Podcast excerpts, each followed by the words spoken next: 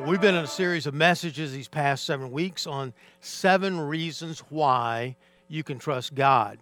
And I intended to preach another type of message this morning, but in the light of what's going on in the world, I want to have a, a sermon, you might say a message, of application to what we have been learning the last seven weeks. And that's why I want to talk about prayer today.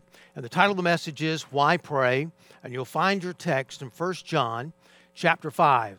Now, if you turn to the end of the New Testament, the book of Revelation, then go back one, it's the book of Jude, second, third John, second John, and then finally First John. And in chapter 5, beginning with verse 13, we're going to be reading our text here in just a few moments. We need prayer more than ever we've ever needed it before. I can't remember a time where we've been going through something like what we've been going through lately. We know that with coronavirus, with hundreds of thousands of people it seems like in America, uh, having it, and 100,000 or more expected to maybe die from it. Then we have the economic downturn and how it's affecting people all over the world. More jobless claims this past two weeks than at any other time in American history. And so we're looking at not only the virus that's going on now and the effects that it's having on our lives right now, but also in the future to come. And so we need prayer. I just uh, read just an article a few moments ago about nurses getting into the top of the hospital on the roof and praying for the patients uh, on the next floors. And so while most Americans already claim that they pray every day, we're seeing more and more of a concentration on prayer. Now, my question, though, to you today is why? Why do it? Because when you think about it, most of the time when the world, those that are outside the, the body of Christ, when they think about prayer, they think about, I appreciate you doing that because it's so caring. It's so comforting to us. It just really shows that you care about us. A pastor that goes into a hospital room, he should never leave without praying for the patient. Why? Well, because uh, it's caring, because it's comforting. I was uh, heard about this guy. In fact, I think I was in the room with it. It's been so long ago. This guy was praying. This pastor was praying. I was in the room, and uh, he was just praying that God would mount up with wings of eagles and and run and not be weary. And I expected this 95 year old to maybe get out of the bed and start running around the room. Well, no, I didn't expect that, did I? Because the reasons why we pray are not always the reasons why we need to pray. In fact, we don't need more prayer. What we need, well, we need more prayer, but what we need is for the God that we're praying to to do something, to answer that prayer. Sometimes I think we're just praying to the wind. It's sort of like the song that Neil Diamond wrote and recorded years ago, I Am I Said. And the lyrics go something like this I am I said to no one there, and no one heard me at all, not even the chair leaving me lonely still. The world thinks prayer is just a good exercise to comfort us, to, for us to, to maybe show that we love one another and we're trying to be involved in what's going on. But the Bible presents prayer as not only a, one, a feeling of oneness with God and really a feeling of oneness with everyone else, else, but the real definition of prayer is asking and receiving asking God for things and expecting God to do something in our life. James 5:16 says this, "The effective prayer of the righteous man will accomplish much." Mark 11:24 Jesus said, "Therefore I tell you, whatever you ask in prayer, believe that you have received it, already received it, and it will be yours." But do we really believe that? Suppose someone came up and said, I believe that God is going to heal everybody of the coronavirus tomorrow. And everybody's going to be getting their job back here in the next few weeks, and everything's just going to go great. And you believe that that really is going to happen. Well, I'd have to really question that about the character of the person saying that, first of all. But really, our tendency is maybe not to believe that. I remember when I was um, um, a 22 year old and I was healed of being a diabetic. And God just miraculously took that disease away from me overnight. I remember sharing that with so many people, and many of them rejoiced with me because they knew the situation. But years later, when you tell the story, people just meet it with a little skepticism.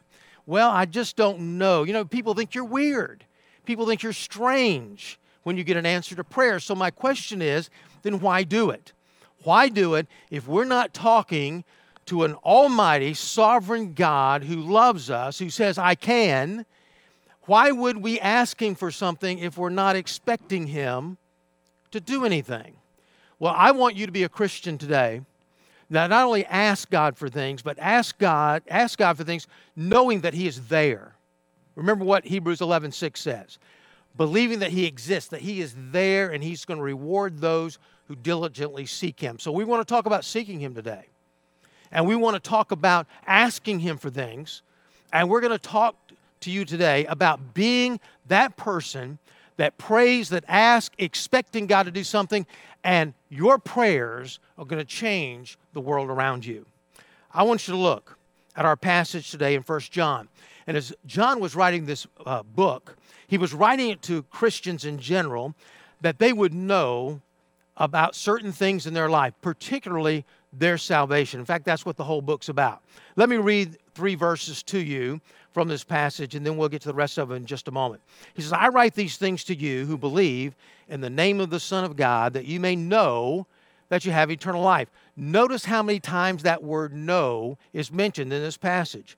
And this we have confidence that we have toward him, that if we ask anything according to his will, he hears us. And we know that he hears us in whatever we ask. We know that we have the request that have been asked of him.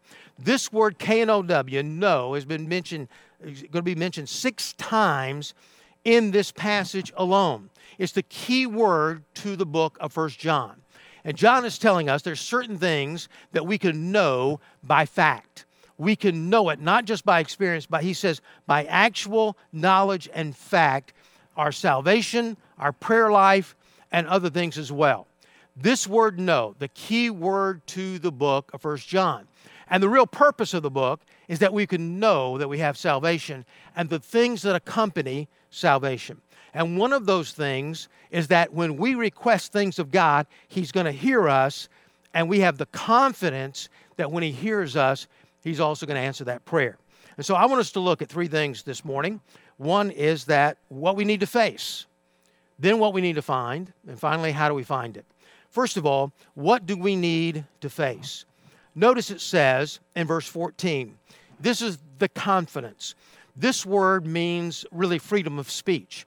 It's the idea of, say, a private going up to a lieutenant or a captain, and it stands at attention and says, Freedom to speak, sir. In other words, he's about to say something really confident or bold. That's what the word really means. It's boldness of speech. I come to you with boldness, Captain. I have something to say, freedom to speak. And God says, John is saying that God is telling him and telling us that we have the boldness because of our salvation to come to God with prayer in our heart. He says we can know this. This word Greek, and the Greek is oida, which means an absolute knowledge. So he says, because of our salvation experience, talks about in verse 13 about knowing that we have eternal life. Because of that, we can come to God in great boldness. But then there's all kinds of ifs about this, isn't there? There's all kinds of questions about it that we face. One of them, I think one of our obstacles is that we do feel like we're praying to the wind, oftentimes. In verse 14, it says, This is the confidence that we have toward Him. This word toward has the idea of uh, face to face, uh, before standing before Him face to face. It's the sign of a presence with God. It's not like the word, the, the, song, I Am, I Said. It's not like the young boy is telling the rest of his family, he says, It's my turn to bow our heads over the meal. It's my turn to talk to the plates today. And that's kind of all we're doing. We're talking to the plates. Maybe we're leading someone in prayer sometime and we say, Lord, thank you for this food we're about to receive because it's just rote. It's just normal stuff that we do every day without really thinking that there's a God in heaven looking down, piercing, peering down from heaven, listening to what we have to say because he's anxious to give us a blessing in life. We look at this and we think again, if we we're just kind of praying to the wind. Oh, we're praying, and I feel so much better by praying. I feel so much comfort by praying. This, this, uh, I entertain maybe this, this group of people with my prayer, my these and thous and thuses, and always, you know, ending it with in Jesus' name. And it was all really, really nice. But it's weird if I say again, it's weird if I say, okay, this is the prayer, this is the miracle that actually happened in my life. I know all of us are not like that, but some of us are we feel like at times we're just praying to the wind. Then sometimes we feel like we're praying in the dark. It says in verse 14 that we have this confidence toward him that if we ask anything according to his will, he hears us. You say, well, there you go, Pastor. I have no idea what his will is. And anyway, if he's if he's saying, well, we just pray in his will, then why pray anyway? If he's going to do it anyway, why pray? And so we're praying a little bit in the darkness. And then finally, in this passage, we're also kind of praying through, if I can say, the sludge, just the sludge of what's going on in our life. He says in verse 16, and this is a very difficult passage to, uh, to interpret, and I'm going to give you a little bit of help, but probably not as much as you want. In verse 16, it says, If anyone sees his brother committing a sin, not leading to death, he shall ask, and God will give him life. To those who commit sins that do not lead to death, there is a sin that leads to death. I do not say that one should pray for that. All wrongdoing is sin, but there is a sin that does not lead to death. We know that everyone who has been born of God does not keep on sinning, does not practice that. That's not a way of life. But he who was born of God, God protects him, and the evil one does not touch him. Basically, the passage is saying this He said, If you are a born again believer, I mean, really saved, and Jesus Christ really lives in your heart, that you're not going to live a life of sin. But when you're convicted of wrongdoing in your life, you're going to repent of that and come away from it. That's the practice of life. But what about this sin and a death? Well, the best way I can understand it is to say that it's, it's a real Christian who is uh, continuing to practice something he shouldn't practice, and maybe this sin is even kind of public and he won't repent of it, and he's embarrassing God. He's causing the church embarrassment as well, and God would just take that person away early. But he's saying, he's saying there is that, but he doesn't explain it like we'd like for him to. But he comes right back to us praying about the condition of our life, about sin in our life. Well, Isaiah 59, 1 and 2 says this Behold, the Lord's hand is not shortened that it cannot save, or his ear dull that he cannot hear. But your iniquities have made a separation between you and your God, and your sins have hidden his face from you, so that he does not hear.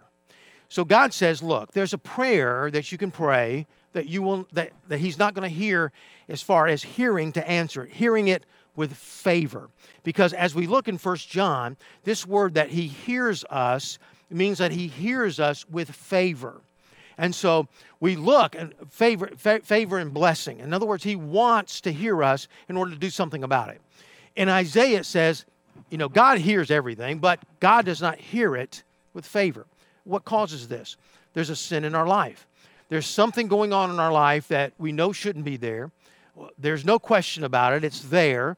And instead of repenting of it and going back and walking with God, we continue in it.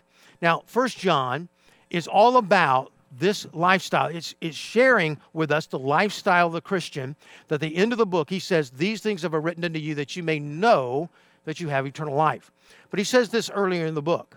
And whatsoever we ask, we receive from him because he keeps his commandments and do what is pleasing to him.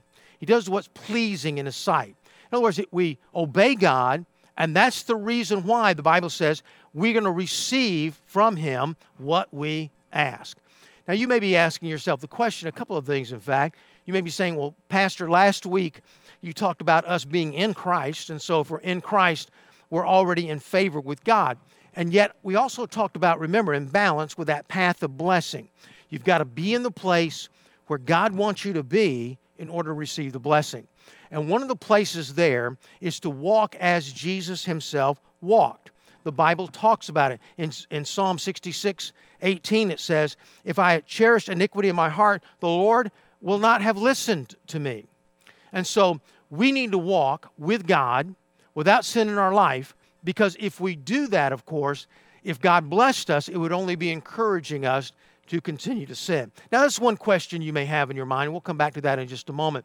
But the other thing is, Pastor, with all the stuff that we're going through, you know, here I am in, in, my, in my house by myself, or I'm, I'm with, worse than that, I'm, I'm with my husband 24 7. You know, I've heard a lot of jokes about that.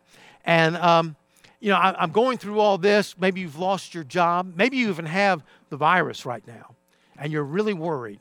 Why bring up all this stuff about sin? Well, a couple of reasons. One, I want your prayer life to be effective. It is vital that your prayer life is effective right now.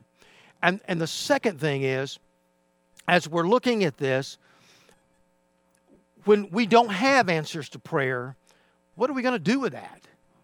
You know, we've said God can, and God loves you enough that He will. And so if He doesn't, what then? Well, He must not love me enough. Well, that's not true. Well, He must not be powerful enough. Well, that's not true. Well, my faith must not be strong enough. Well, perhaps. But it's not always the amount of faith, really. It's the direction of your faith. It's direction as far as believing in God. And so, if I didn't bring this out, you would wonder to yourself, well, the, Bible can't be right. I mean, after all, I prayed, I prayed, and I felt like I believed, and it didn't, it didn't happen. But here's the thing when we know that there's something else here, it's better explained. There's no blame game going on. It's just simply, okay, God, I'm coming before you. What is it in my life that needs to be cleaned up? What is in my life that I need to turn over to you as Lord of my life? Because I want my heart to be clean so my prayers will be effective for me and for everybody else. Well, we ask ourselves then the question what do we need to find? What do we need to find in order to get to this point? Well, first of all, we need confidence in our salvation. It says in verse 13, I write these things to you. In other words, one the, the reason, the reason really, the book of First John was written is that you may know that you have eternal life. Everything else in the book is based upon this one thing. Your answers to prayer, your prayer life is based on this one thing of knowing that you are saved. After all, if you don't know that Jesus Christ lives in your heart, if you don't know you're born of God, as verse 18 talks about in just a few moments, that we just read just a few moments ago, if you, if you don't know Jesus lives in your heart, how do you know the, the 4,000 promises in the Bible are not, are not for you or not. I mean, maybe they're for you, maybe they're not. How do you know that God is really listening to your prayer if you don't know that? And the Bible gives us the answer on how we can know it. In verse 11 of chapter 5, this is the testimony that God has given us eternal life, and this life is in His Son. Whoever has the Son has life. Whoever does not have the Son of God does not have life. So it's not a matter of works. I could never know if I'm saved if I had to do enough works, if I had to do enough deeds, had to preach enough sermons, had to give enough money, had to serve other people enough, I'd never know what the passing grade was. But the Bible says we've all failed. We've all sinned against God. For the wages, and the Bible says, for all have sinned and come short of the glory of God. The Bible says the wages of sin is death. Therefore, we must humble ourselves before God and receive Jesus Christ into our heart. The moment we do that, Christ's Spirit comes to live inside of us, the inner core of our being, and ignites, the Bible says, our old dead spirit. And the Bible says we're born from above. We're born of God. We're born again. Another way to put it. And at that point, we become a believer, and the Holy Spirit of God bears witness with our spirit that we are children of God. Now, you have to know that in order to go on in this message, in order to go on in this message and apply it to your life, apply faith to your life. Well, the second thing we need to do, eh, just come back to it, is confess sin in our life. We need to come to a point of our life and we just say, you know, look, something is hindering all this. Something's hindering uh, God's plan for my life. And it could be one of three things. When we pray, we need to consider three things. Number one, the reason why we may not be getting the answer that we want to get is that there's something different in the plan of God. And I'll just remind you of this because I've been kind of preaching on this for about 20 years, off and on. Something different in God's plan for your life. It could be just God, you know, we don't know the rippling effects. We don't even know what God's doing through this virus right now. It may be a sign of the second coming. I believe maybe it is. It could be a punishment. It, it could be. It could be just God trying to get our attention somehow uh, in this world as a whole and just saying, Look, I, I want you to turn to me. It could be the key to revival. We don't know. I don't know. You don't know. I don't. No one could possibly know what, what in the world God is up to right now, but it's going to have a rippling effect all throughout our lives and the lives to come. It could be something better in the plan of God. Maybe you're praying for a certain job. You're praying for something to go on in your life. You're praying to keep your job, but then you get laid off, and maybe it's a better job, more fulfilling job, a better paying job that's coming up. Something better in the plan of God, but it also could be something binding in the plan of God. It could be something in our life, an unbelief, a sin that we were committing, something that's in the Bible that's pretty plain that we n- need to stop doing, something in the Bible that we need to start doing that we're not doing now. Wrong relationships, maybe with a spouse, maybe it's with a friend, maybe it's an unforgiving spirit that you have. Someone has done something wrong against you, but you have not relinquished that. You haven't given that up. You're holding on to that. Now, it's very important that you realize, and I think many of you do, that when you have a child and they're living in disobedience, and then you give them something anyway, in spite of the fact that they're not minding you or obeying you, it just encourages them to say, Look, I can get away with this. I can go ahead and live the way I want to live, no matter what my parents think, and I still get what I want. That is unhealthy for the child. It's just like a Christian. If they're living in a in certain way and it's against the Bible, but they feel like, well, you know, I've still got a good job. I'm still going real well. My, my finances are good. I'm happy with this maybe new woman or new man that I found. I'm happy with all this. It seems like God's doing a, a, a pretty good work of my. If God did that to actually the people that were his real children, his born again believers, he would only encourage wrong living. And so, one of the reasons why things begin to come to a halt in our life and God begins to put adversity in our life is to take a pause back and say, God, what is it in my life? What is it in my life that I need to get cleaned up? Because, God, I want my prayers to be effective. I want to be that person that can pray to that omnipotent, holy, righteous, loving, gracious God and really get something done for my family and for the world. Well, then we look and we understand we not only need to walk as Jesus walked, as 1 John 2 6 tells us, but also, we need to have a conviction that God is listening, a conviction that He hears us.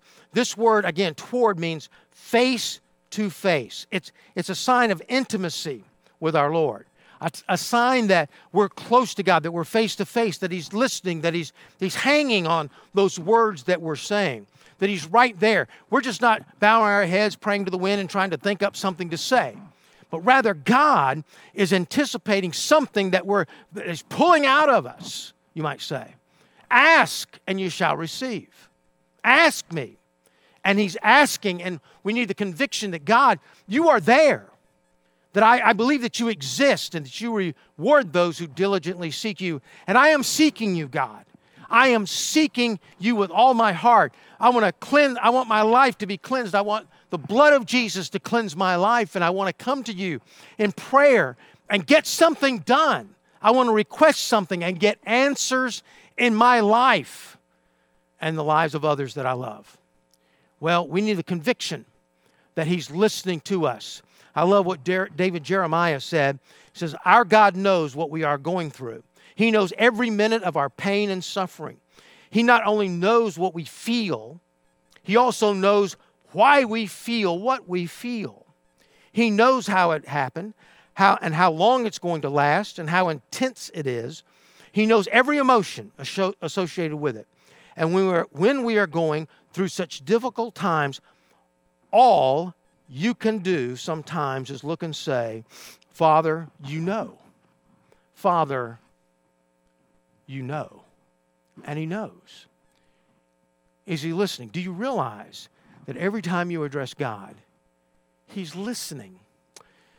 And then a commitment to receive His answer because the Bible says here that if we know, K N O W again, that He hears us in whatever we ask, we know that we have the request that we have asked of him.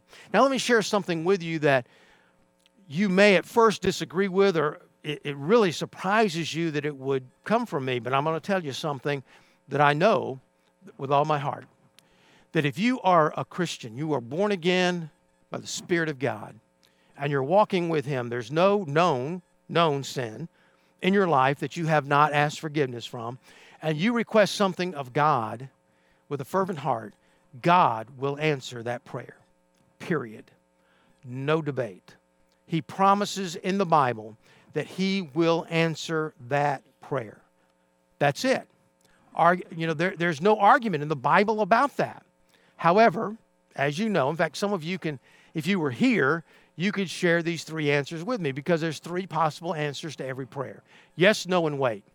You see, it's not even a yes, no, and wait if you are not a Christian or you don't have, or you have sin in your life that's cutting you off, that God's trying to teach you something through it. But if you're right with God, it's a yes because He's saying, That's my will. You've agreed with my will and you've prayed for it. And because of that, I'm going to deliver what my heart wants to deliver. It's a yes. You say, yeah, but you know, that's, that, you know, if it be your will and all that stuff. I mean, after all, I just sort of feel like giving up sometimes because I feel like my will maybe is not God's will. Listen, if Jesus Christ is Lord of my life, then I'm accepting his will. That's part of it. That's a big part of it. And so, therefore, if Jesus Christ is my Lord, I want his will for my life. And anything outside of his will, I don't want. But there's a lot of stuff in God's will. Now, again, I, I don't know what the answers for this virus is. I, I don't know how long it's going to last. I don't know what God's doing. I don't know what his will is for it. But there's a lot of things in the Bible.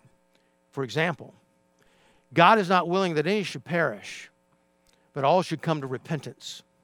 You can pray for your lost friend or loved one, and that is a prayer in the will of God. I don't believe it's God's will for anyone to be on drugs. I don't believe it's God's will for anyone to be in, involved in a sexual sin. I don't believe it's God's will for anyone to be involved in, in something that's underhanded in business. We can pray for all these things all of these things and know that God's will is for that stuff not to happen.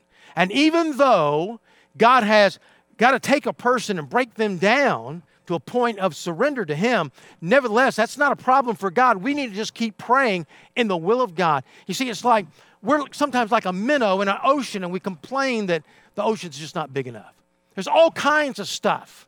4,000 promises in the Bible, all kinds of stuff that are in the will of God that we can pray for. So it's a yes.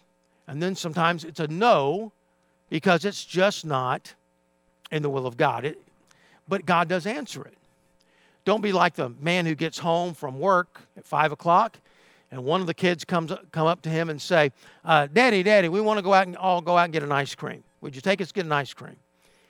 And he said, "Well, he says, well, son, we're going to have dinner in 30 minutes. It's going to ruin your dinner. Maybe we can go later or, or maybe another day. So he runs upstairs. And his brother asked him, he said, Well, what'd you ask dad? He said, Well, I asked him if we could all go for an ice cream. Well, what did he say? Oh, he didn't say nothing. He didn't answer me. He, he just ignored me, I guess. He didn't say anything. No, he did say something. He just didn't say what the young boy wanted to hear. Sometimes it's no, because we don't know the mind of God. We don't know the past, present, and future. We don't have the wisdom to know what we need to do. But for sure, God gives us what we want if we had the wisdom enough to know that that's what we wanted. So sometimes it's no, and sometimes it's wait, and sometimes that's exactly what God has in mind for us. Every day, I think we get answers to prayer, but they're little things. They're the small things of life. But the big things seem to take a, a while because there's a lot of circumstances going on, a lot of people may be involved that have to get involved in answering that prayer.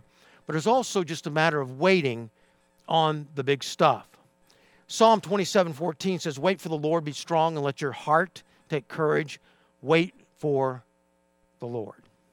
Many of you uh, like to go to Chick fil A, and the founder of, um, of that business, Truett Cathy, was a very strong Christian believer and he supported uh, many ministries. And one of them was the, uh, a teenage boy's home. And sometimes his family would sort of adopt one of those teenagers and almost like really becoming one of the family. And he made a promise to each one of them. He said, For if you would wait until you're 18 years old, I will buy you any car you want. Now the deal was not that they could buy they could buy any car they wanted at the 16 and then at 18 he would buy them a car. Uh, no. The deal was they had to wait until they're 18 years old. Wait, he, he thought, until they're better equipped to drive. Wait until they're more mature, but also just wait. Because Truett Cathy, with his wisdom from God, knew that when we waited for something, it was a spiritual maturity exercise. It was an exercise not only in spiritual maturity, but an exercise in desire because the more we have to wait for something, the more we want it, the more we desire it. And so waiting is just a part of life. It's more than just waiting in the, the grocery store line uh, at uh, one of the, the big discount houses when something like the coronavirus virus is going on. It's more than just waiting in a line, getting into a ball game. It's just waiting on life and waiting on things to come, waiting on the blessings to come. And we need to have patience. And sometimes we don't lack faith. Sometimes we give up because we lack patience. But we look at this, we ask ourselves, well, how? How do I do all that? How do I sense the presence of God so much in my life that I just feel like He's right there when I'm praying? How do I, how do I have the faith to really know what to do? Well, you, let's close and say you need three things. One thing is a humble, we need to humble ourselves before God. Look in verse 19. We know that we are from God and the whole world lies in the power of the evil one. Contrasting that spiritual warfare that's going on all the time in the life of the believer. And we know that the Son of God has come and has given us understanding so that we may know him who is true. And we are in him who is true. In his Son, Jesus Christ. He is the true God and eternal life. Everything, everything is Christ. So there's a sense that I humble myself to his understanding. I humble myself to his wisdom, but I also humble myself just because he's God. That's the essence. We go all the way back to verse 13. That's the very essence of salvation. That's how we come to know him by humbling ourselves before him and saying, God, there's nothing I can do to save myself. I'm just trusting in you. I humble myself, as it were, at the foot of the cross and asking you to save me as only you can. Same way with the Christian life. God, I'm just humbling myself before you. I, I am desperate. I cannot answer my prayer. I can't rely on the government. I can't rely on my parents. I can't rely on my grandparents. I got to rely on you, just you. So I humble myself before you, God, knowing that you are the King of kings and Lord of lords. And then in that humility, secondly, you surrender yourself to the Lord. We can see this in verse 21 little children, keep yourself from idols. Why do you throw that in? Last sentence of the whole book. Keep yourself from idols. Because it's in these idols that just twist us. You know, the idol of, of could be money, it could be another person, it could be fame, it could be glory, it could be uh, other things in our life, a sport that we want to play, something we want to do as a career. Keep yourself, in other words, put God first. Have him Lord of your life. Romans 8 28 says, For we know that all for uh, we know that for those who love God, all things work together for good. For those who are called according to his purpose. We're in the will of God. Those rippling effects that could occur as we get off on a tangent somewhere are just not going to happen because we're on the path that's going to bring blessing to our life. And again, we, don't, we just don't know. We don't know what is going to happen with this virus. We don't know the rippling effects it may have in life, but everything has its purpose. I uh, heard of a short story written by Ray Bradbury. It's called The Sound of Thunder. And it was about a time machine, sci fi type of thing. It's about an uh, illegal time machine. And this guy by the name of Travis for a certain amount of money will take you back into time and let you see the past. You couldn't participate in the past, but you could see it. And so a guy by the name of Eccles took him up on it, paid him a, paid him a large sum of money. And so he was going to go back in time. And he said, Now look, there's a magnetic, anti magnetic a gravitational pull uh, path that you have to stay on. You can't get off that path. It's going to be above the ground. You can't step off. He says, Well, why? He says, Well, if you do, you might change something. If you step on a mouse, for example, well, that mouse may have had millions of babies and it, it, it kills off millions and even hundreds of millions of mice. And therefore, for every 10 mice, and this is just a story, but every 10 mice, you know, a fox is going to die because he doesn't have food. And way back in the caveman days, a man goes out looking for food and it's not there because you've killed a mouse. Well, he thought that was rather silly. So he goes on the time machine and he just couldn't not step off. He had he was just so curious. Stepped off, ended up killing a butterfly, and it changes everything. You just don't know what ingredients are going to come about in life. And so we find the will of God. And what do we do when we don't know it? What do we do when we just come to the place and, well, I guess I won't pray until I know the will of God? No, that's, that's not it. That's not the answer. The Bible says, and Jesus said, Ask and it shall be given to you. Ask if you know the will of God. You know what God wants you to pray? Pray it with all your heart, claiming that promise in the name of Jesus. If you don't know what it is, he says, Seek and you shall find. Seek the will of God. Well, as you're seeking, knock and it shall be open to you. In other words, just pray. Just, just keep praying. You don't know what to pray. Pray anyway. Now, the Bible says the Holy Spirit. We're so in the dark sometimes when it comes to the will of God. The Bible says in the book of John, it says the Holy Spirit is there praying for things that we don't know about.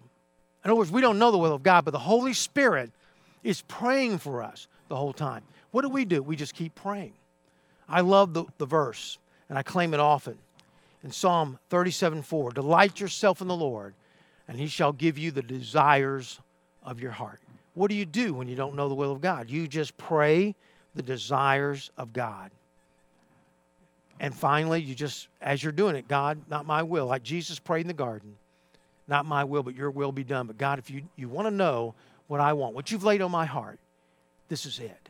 This is what I'm praying for. This is what I'm reaching out to you for. So you turn your life over to the Lord and surrender to His will and surrender to His Lordship.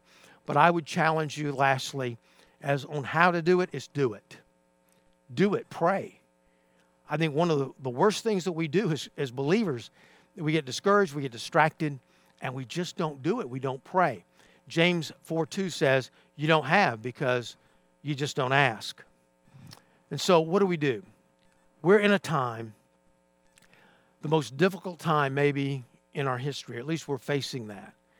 And we need prayer but more than that, we need God to intervene because of our prayers in our lives and in this world. And we've never we've never come to a time like this. Now we've had things going on in our community, perhaps in our country that we've prayed about, in our church we've prayed about. And it has been customary in the past that we've had times of, of fasting. In fact, the Bible tells us in Joel, if I can find this verse, it says, Blow the trumpet in Zion, consecrate a fast, call a solemn assembly. Well, we can't assemble, but we can call a fast. And that's what I want to do. Fasting, as we can define it, um, I basically get all this from Isaiah chapter 58, but other parts of the Bible as well. But fasting basically is a voluntary abstinence from food for the purpose of seeking God through concentrated prayer. It's a voluntary abstinence, abstinence of food for the purpose of seeking God through concentrated prayer. These are desperate times. People are dying, losing jobs, the economy is tanking. Ben Franklin at the First Continental Congress called for three days of fasting. During the Civil War, our country was in dire straits and terrible times, and Abraham Lincoln called for a time of fasting. Now, why do we want to do this at this time? What do we want to pray for? Well, we want to pray that God would cure and heal, that he would, we would find an answer to this virus. Well, you said, well, we don't know what the will of, will of God is. Well, that's my desire. My desire is to find the cure. My, my desire is for it to go away. Why can't we pray for that? Why can't we expect God to be listening to that prayer? Then for God to draw us closer to Himself. And then for His will to be done, whatever that is. God, do it, do it quickly. Help us to cooperate with that will, whatever it is, so we can get through this and come out into a better place. And finally, for his name to be glorified. Those four things I'm asking you to pray for. For God to cure and heal. For God to draw the world to himself, show himself, reveal himself in people's hearts through this, that the world would turn to Christ. For his will to be done, ultimately, for his name to be glorified. So I want to call a time of prayer and fasting. I want to do it on this Wednesday. Now, maybe you have a health problem that will not allow you to do total fasting. But maybe you can, instead of taking just Wednesday, you can take all week and leave off something you really enjoy, that you really enjoy eating, or you really enjoy, like a, a like coffee. Diet Coke would be for me. But if you're going to pray on one day, just leave off everything but water. If you're going to pray all, maybe pray all week, you can have all kinds of options. Uh, I'm going to I'm to fast from uh, Sunday to Sunday. All right, from I'm going to start this afternoon and uh, finish up next Sunday afternoon. And there's all kinds of options if you want to join me in that. You can do only water. You can do only liquid because many of you work and you have maybe strenuous jobs, maybe mentally or physically, and you have to have some juice, you have to have different things, some kind of nourishment, and so it's liquid only. Or again, leave off something that you really enjoy for the whole week and use those times every time you want that one something or every time you get hungry. Instead of going to the refrigerator or stopping by a convenience store, you go to God in prayer. And every time you get hungry, you pray to God those four basic things and anything else that's personally on your heart. And I know you have many burdens. You've shared them with me on your prayer cards. And I know that this virus is just on top, oftentimes, of all the other things that are going on in your life.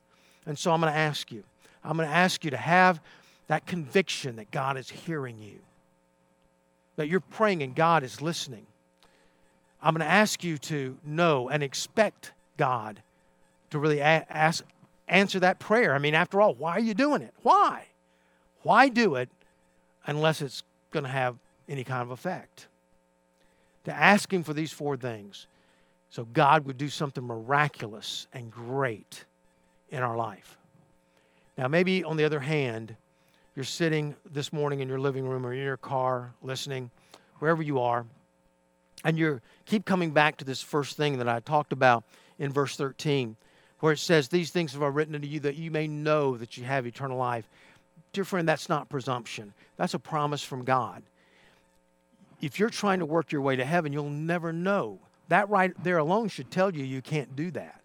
You either have something or you don't have something. You have, in this case, the Son of God living in your life because you have rep- you've taken time to call on His name, repenting of your sins, and accepting what He did for you on the cross. So I ask you, if something were to happen to you, even today, if it's your last day on earth, and you were to meet eternity and meet God, do you know for certain that you'd go to heaven?